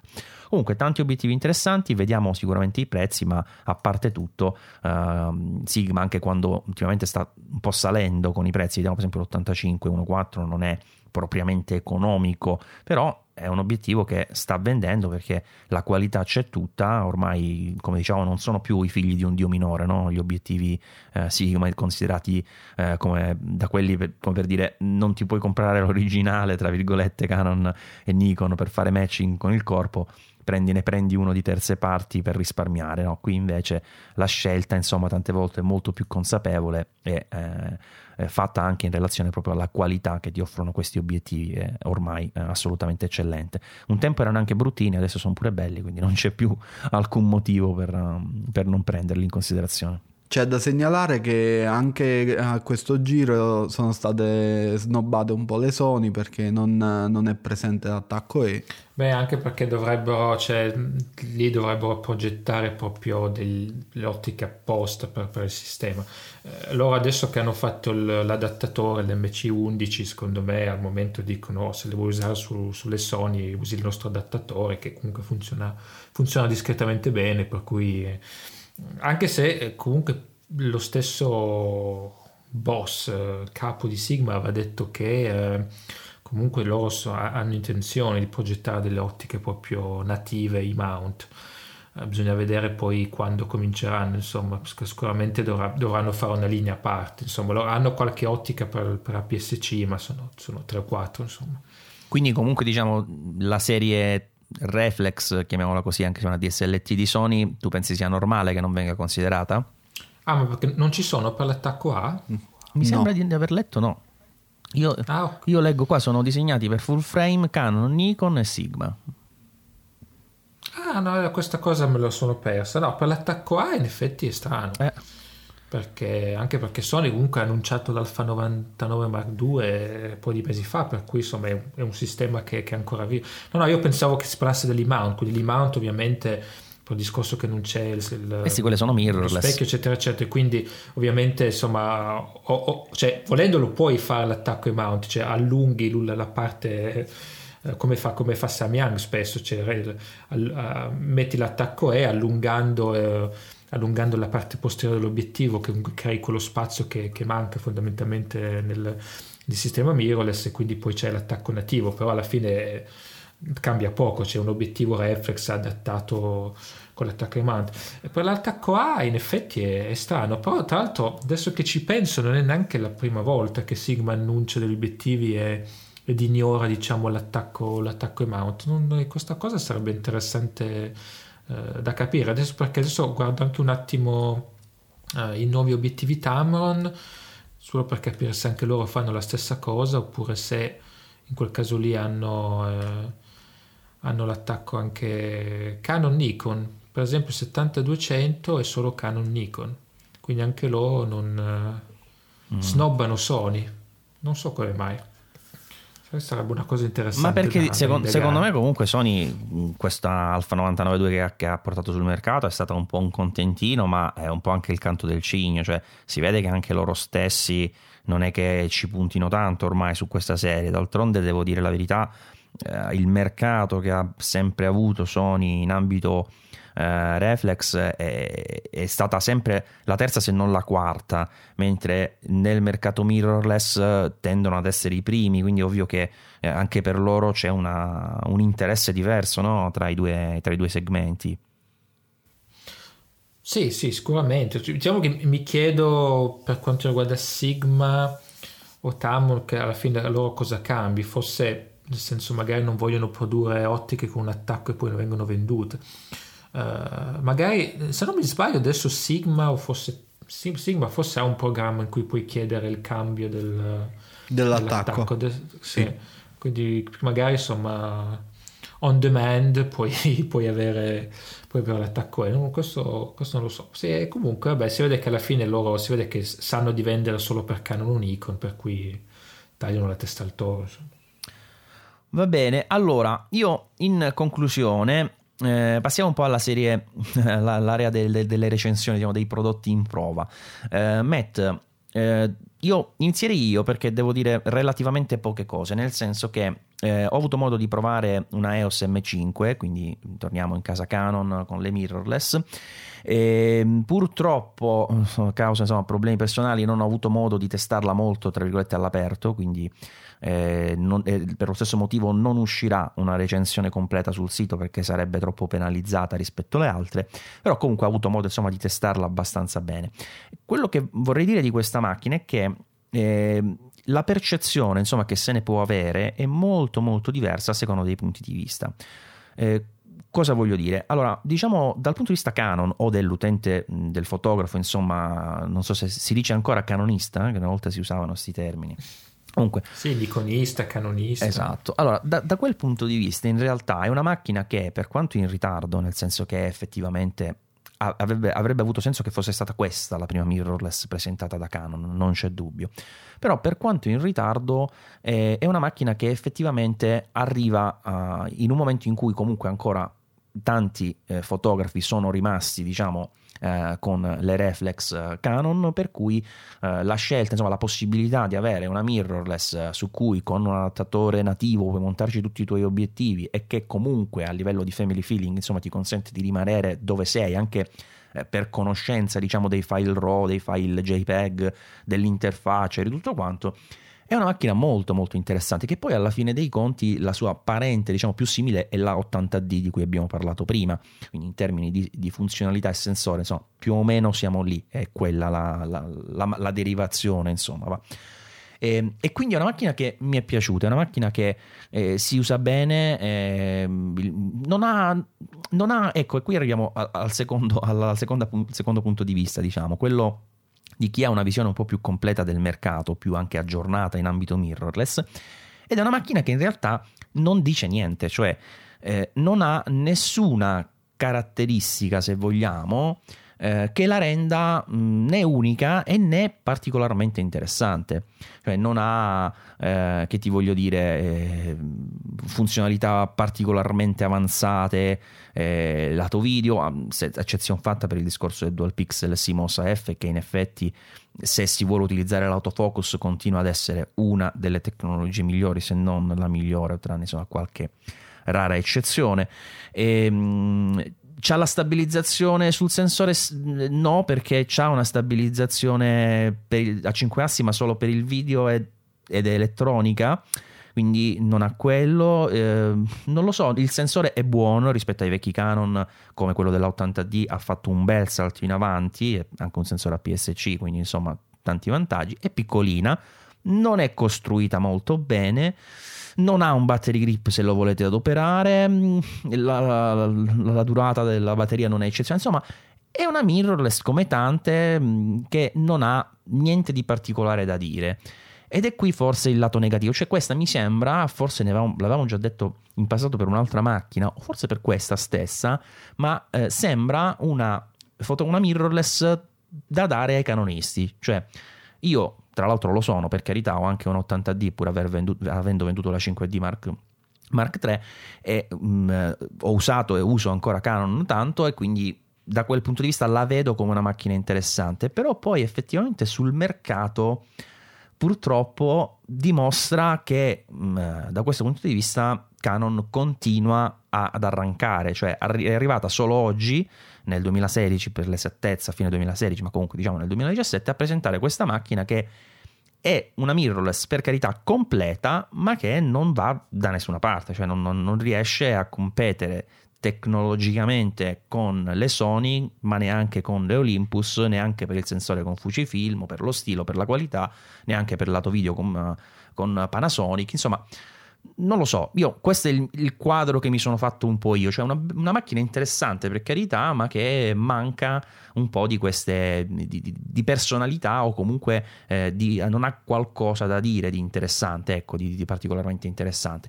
E, ehm, tutto sommato, comunque, lo ripeto, non mi è affatto dispiaciuta. Si usa molto, molto comodamente. Piccolina, forse non è proprio una grande, mm, non è proprio robustissima, diciamo, in termini costruttivi. E, e tra l'altro ho avuto modo di provare il 22 mm, che è molto, molto carino, devo dire, molto pratico, piccolissimo e insieme formano una, una accoppiata che definirei micidiale.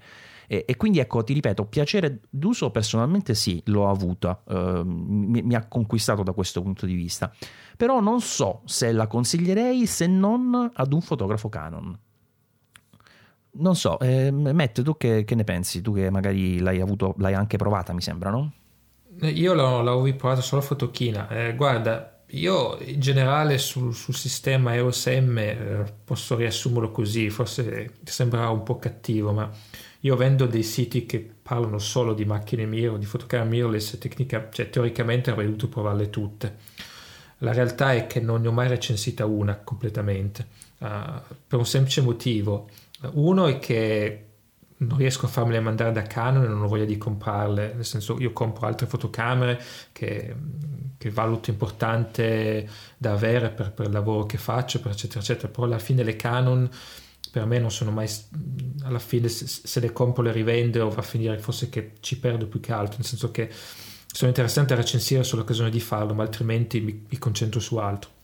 Questo sembrerà forse un, una conclusione un po', un po' cattiva forse un po' troppo eh, però eh, il problema è che come dici tu non vanno da nessuna parte ed è questa la sensazione che ho sempre avuto uh, sia a livello di obiettivi, ma anche parlando con dei colleghi qua che hanno, che hanno siti anche più, più, grossi del mio, eccetera, eccetera. Alla fine non, non vanno da nessuna parte. C'è anche il fatto che sì, puoi adattare adesso che hanno l'autofocus, il dual pixel, puoi adattare gli obiettivi Canon, però poi diventa una roba scomodissima, cioè nel senso, ok, c'è l'opzione, c'è l'adattatore e magari quella volta che ti vuoi divertire mezz'oretta perché le ottiche Canon lo fai, ma poi concretamente un corpo così piccolo, cosa ti porti dietro l'adattatore e l'obiettivo grosso da reflex? Quindi c'è... Non, e questo è un po' anche il problema che in parte ha avuto Sony all'inizio quando diceva che c'era l'adattatore per usare le ottiche alfa, le ottiche del sistema A su, sui mount. Poi, poi solo Sony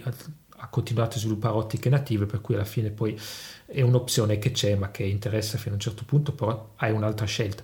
Qua sì, hai una serie di obiettivi, perché adesso mi sembra ce ne siano 6 o 7 con cui riesci più o meno a fare tutte, ma grosso modo sono gli obiettivi diciamo essenziali per avere un corredo che ti permette di andare al grandangolo al, al teleobiettivo però poi il modo in cui comunque vengono presentate, se vedi anche la serie stessa, eccetera, eccetera, non, eh, rispetto a quello che fanno i competitor Fujifilm, Sony, Olympus, eccetera, per me è un, è un sistema, come dici tu, sono d'accordissimo, un sistema pensato per gli utenti Canon, cioè l'utente Canon che chiede a mamma Canon, senti mi fai una fotocamera mirrorless visto che è di moda, un po' più piccolina da portarmi quando vado in gita con mio figlio?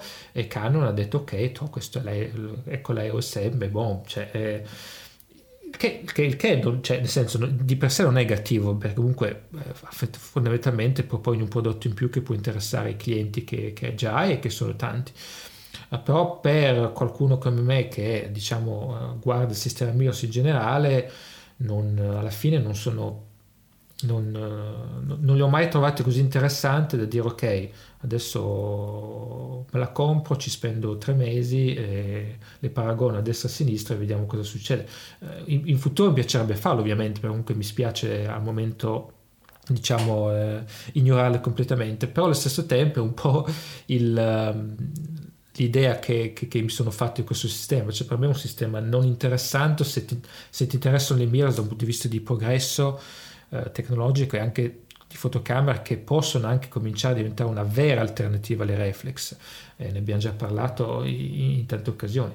La M5 alla fine, tra l'altro, è stato il prodotto più interessante da quando è nato questo sistema perché c'era il mirino incorporato e perché aveva un design un po' più da piccola reflex, eccetera, eccetera. Cioè, però voglio dire, se poi uno ci ragioni, un altro dice, ma cioè, di cosa stiamo parlando? Veramente, cioè, capirai adesso perché c'è il mirino di colpo diventa più interessante. In realtà, poi, eh, poi sono d'accordo, cioè, di, di, sicuramente rimane un prodotto valido. Eh, e se alla fine a te non interessano cosa fanno gli altri e vuoi su, su, su qualcosa di più piccolo da da, da mettere nella, nella, piccola borsa quando vai in giro non ti vuoi portare il corredo grosso e vuoi rimanere nel, nel, nel, nella, famiglia, nella, famiglia, Canon perché sei, sei, affezionato a questo marchio va benissimo. Però è, diciamo che non è ambizioso come progetto diventa veramente il, la, la, il piccolo dettaglio che aggiunge tutto il resto per insomma solo per dire ce l'abbiamo ecco eh, Max, tu so che sei affezionato, forse un po' di meno oggi in generale a Canon, eh, ma come, come, la percepisci? Anche tu hai la stessa idea su questa macchina? Sì, tu hai spiegato perfettamente la, la questione della M5. La M5 è la mirrorless per eh, gli appassionati del mondo Canon. Però appena l'appassionato del mondo Canon mette le mani su qualcos'altro, la M5 non la usa più. e tu ne, le puoi parlare in prima persona dopo sì. aver provato la, le Fujifilm da, da quanto sì. so. Va bene, va bene. Senti, metti invece tu un ritorno al passato. Hai provato una Nikon, e tra l'altro una Nikon interessante, una D500. Sì, io ho fatto un salto nel passato per, un, per una settimana eh, per un motivo molto semplice, semplice non, non, non, mi interessava provare la D500, recensirla completamente Ehm, ma però volevo utilizzarle in un campo molto specifico che è la fotografia naturalistica. Io ogni, ogni volta che ho l'occasione di provare una nuova fotocamera con un obiettivo, dell'obiettivo insomma, di una certa portata, vado sempre in un posto uh, dove danno da, da, da, mangiare a tanti, tanti rapaci, ce ne sono tanto, ogni tanto 400-500 che volano anche abbastanza vicino a te, per comunque la, la zona in cui siamo è, è abbastanza piccole, quindi è, dal punto di vista uh, di autofocus uh, è, un, è, un, test molto interessante perché comunque hai uh, gli uccelli veramente molto molto molto veloci, anche molto grandi. Sono, sono, dei nibi reali, quindi insomma comunque quando, quando le, le, le, le, ali sono tutte, tutte aperte, insomma, la, la, sono veramente, veramente, anche grossi, sono rapidissimi. Uh, sia a, a quando picchiano per andare a prendere il cibo, o quando cambiano di colpo insomma, uh, direzione. Quindi, da, da, un punto di vista di autofocus, oltre che essere anche un test molto divertente, è anche un bel, un bel test per queste macchine. E eh, sono, andato, cominciato, sono cominciato ad andare lì più di un anno fa quando era uscito l'Olympus 300 mm f4 e da lì sono sempre andato perché comunque è a 50 minuti da casa e anche gratuito per cui alla fine non, non, come costo non è niente ed è un bel insomma anche proprio un bello spettacolo da vedere anche per chi è appassionato di, uh, di animali in generale e, e insomma in questi ultimi anni ho provato l'M1, l'M1 Mark II, le varie Panasonic, la GX8, la G85, la, la XT2, la Expo 2, la XT1 eccetera eccetera eccetera. E mi è venuto in mente di fare un articolo che sto preparando sulle migliori mirrorless per appunto la fotografia naturalistica e questo genere qua. Però mi sono detto ok mi manca però un tassello mi manca una parte cioè nel senso devo provare una reflex di, di, di, di, ultima generazione per vedere che divario c'è dal punto di vista di autofocus. Sulla qualità di immagine per me il divario non c'è più, cioè i sensori sono ottimi da, da entrambe le parti, però sull'autofocus le mirrorless hanno fatto un, un salto in avanti notevole in, questo, in quest'ultimo anno e mezzo, però insomma Nikon quando ha tirato fuori la D500 moltissime recensioni hanno detto insomma è la nuova regina, diciamo, da questo punto di vista. E quindi ero curioso di vedere che differenze avrei trovato, sia sul fatto di usare un mirino ottico, uh, sia sul fatto così di a livello di, anche di ergonomia, eccetera, eccetera, e ovviamente a livello di risultati. Uh, l'ho usata con un 200-500 uh, 5.6, con un obiettivo abbastanza reggente Nikon, quindi diciamo un setup che non è il più costoso, che non è il più grosso, però di ultima generazione. E devo dire che sul, sulla prestazione dell'autofocus c'è, c'è, nulla da dire, cioè è, è impressionante. Eh, quello che mi ha stupito non è tanto la, la velocità da agganciare il soggetto, perché comunque tutte le, le mirrorless di recente che ho provato, le XT2, eccetera, eccetera, sono rapide nell'agganciare un soggetto. La differenza la, la, vedi quando cominci a guardare la quantità di foto che hai perfettamente a fuoco, quelle che hai magari un pelino fuori fuoco, ma comunque ancora utilizzabile, o comunque quando diciamo, la percezione di dettagli c'è ancora, e quelle che invece sono proprio cannate. Uh, la D500 una volta settata bene soprattutto col 3D tracking ne canna veramente pochissime cioè, e, ed è questa la, la, la, vera differenza. Cioè non è tanto la velocità la reattività l'autofocus ma la precisione uh, che ancora sulle mirrorless manca. Soprattutto per questo genere che insomma è un test secondo me che ripeto considero abbastanza estremo per l'autofocus perché poi soprattutto quando poi uh, il, il, nibbio reale ogni tanto ti passa a 6-7 metri di distanza e magari due secondi prima invece era a 50 metri di distanza per l'autofocus è un lavorone anche la D500 in certe occasioni ha, ha, fatto fatica, in certe occasioni con dei settaggi diversi, per esempio usando i, uh, i punti di, il gruppo di punti dinamici a 100, mi sembra sia a 152 72 gruppi Uh, quando magari l'uccello passava davanti a uno sfondo con degli alberi o lo sfondo magari c'è la collina con dei colori sul giallo uh, giallo marrone che più o meno sono simili a quello del, del, del, del rapace allora a questo punto spesso mi, mi, andava a mettere a fuoco sullo sfondo invece che sul soggetto quindi cioè, non è perfetto come sistema. Però una volta che hai trovato i settaggi ideali uh, e il 3D tracking per me ha fatto la differenza cioè tanto di cappello. Eh, e quindi insomma eh, l'ho trovato molto interessante questa, questa, differenza perché è una differenza più, più, so, più sottile di quello che, che, uno potrebbe immaginare che però sul risultato finale fa ancora una, una, differenza, una differenza importante. La seconda cosa è stato usare il mirino ottico. Devo dire che per questo tipo di soggetto che si muove non solo molto rapidamente, ma che può cambiare anche direzione in colpo e sono veramente rapidi nel farlo, eh, analizzando le immagini che ho portato a casa con la Nikon, eh, anche vedendole con, con, mia moglie, lei mi diceva, si vede che qua la composizione si è riuscito a ottenere una composizione più uh, migliore, cioè con... Uh, sì, sì, perché la continui a vedere sen- sempre, giustamente, no? La continui a vedere sempre, quindi tu, il tuo occhio, cioè, cioè, il tuo occhio il tuo cervello di conseguenza sono più reattivi a, a vedere, non solo a vedere un cambiamento di movimento o quanto, ma addirittura eh, comunque se, se tenerlo più, più, più, al centro no? fondamentalmente quindi certo. tenendo più al centro il soggetto aiuti anche la fotocamera a lavorare meglio fondamentalmente mentre eh, con certi mirrorless soprattutto tipo con l'M1 la prima volta che ero andato poi ovviamente la prima volta che ero andato non avevo esperienza per cui mi sono detto caspita quanto sono veloci questi non ce la farò mai invece poi con più esperienza ti abitui anche però con l'M1 mi ricordavo che ogni tanto avevo un sacco di foto in cui c'era solo l'ala a bordo Photograb perché non è riuscito a seguirlo piuttosto che altre cose. Per cui due, questi due elementi mi, ha, mi, hanno fatto capire come an, ad oggi una D500 possa ancora fare una differenza. Uh, poi io ho ottenuto anche ottimi risultati comunque con, con, con, con le varie mirrors che ho provato quindi ovviamente è possibile oggi. Però è, questo divario l'ho, l'ho trovato interessante nel senso che comunque le reflex su questo ambito sicuramente hanno ancora una marcia in più poi posso aggiungere la, la scelta di ottiche che, che, si hanno sia da, per Nikon, per Canon e poi ci sono Tamron e Sigma per cui eh, hai più scelta, eh, puoi, puoi, decidere di avere qualcosa di più piccolo, di più grande, di meno costoso, di più costoso. Eh, la macchina in sé, la fotocamera in sé, ovviamente molto più massiccia rispetto a, a quelle che uso di solito, um, però anche quello l'ho trovato in questa circostanza, forse anche perché l'ottica aveva un'ottica abbastanza pesante, il 200-500 sono più di 3 kg comunque, quindi insomma rispetto alle ottiche che di solito uso per le mirrorless ovviamente è un, è un peso maggiore e avere un corpo più massiccio con anche un grip più massiccio in questo caso l'ho trovato comodo.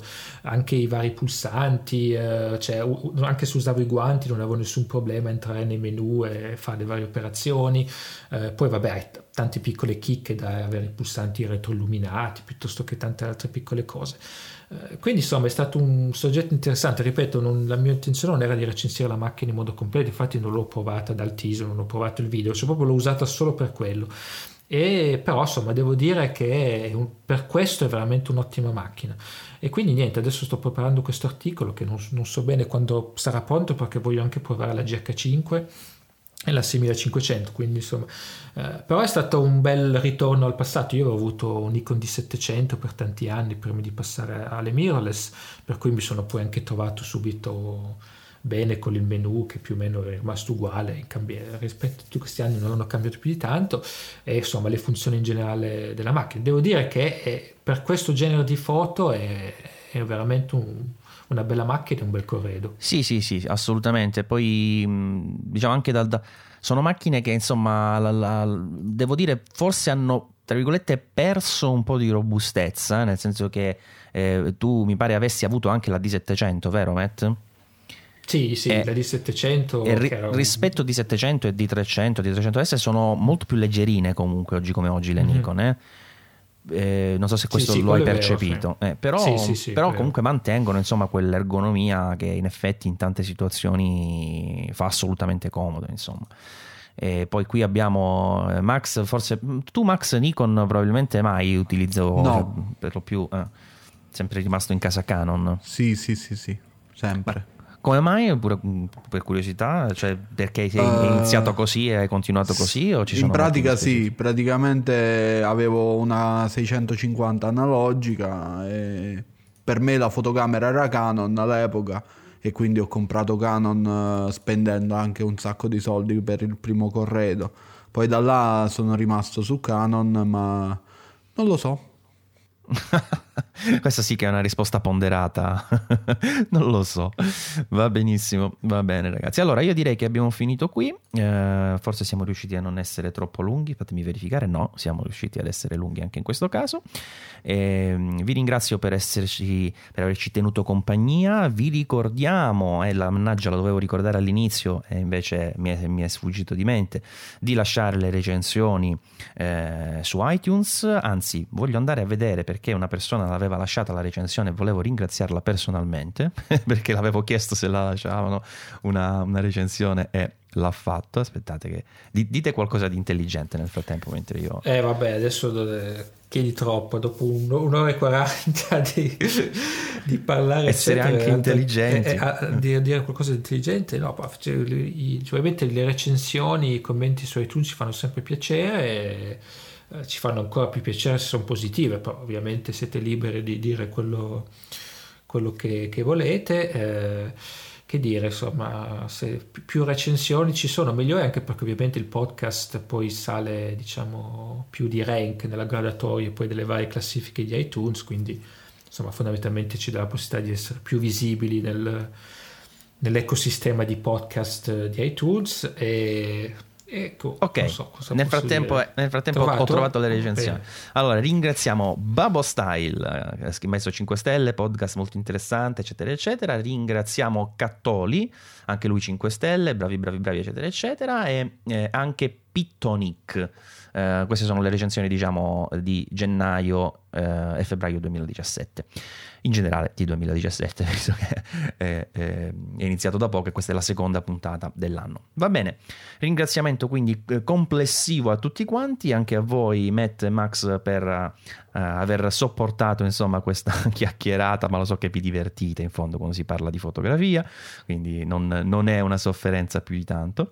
E ci sentiamo alla prossima puntata. Un saluto da Maurizio. Un saluto anche da Massimiliano. Un saluto da Matt, grazie a tutti e alla prossima.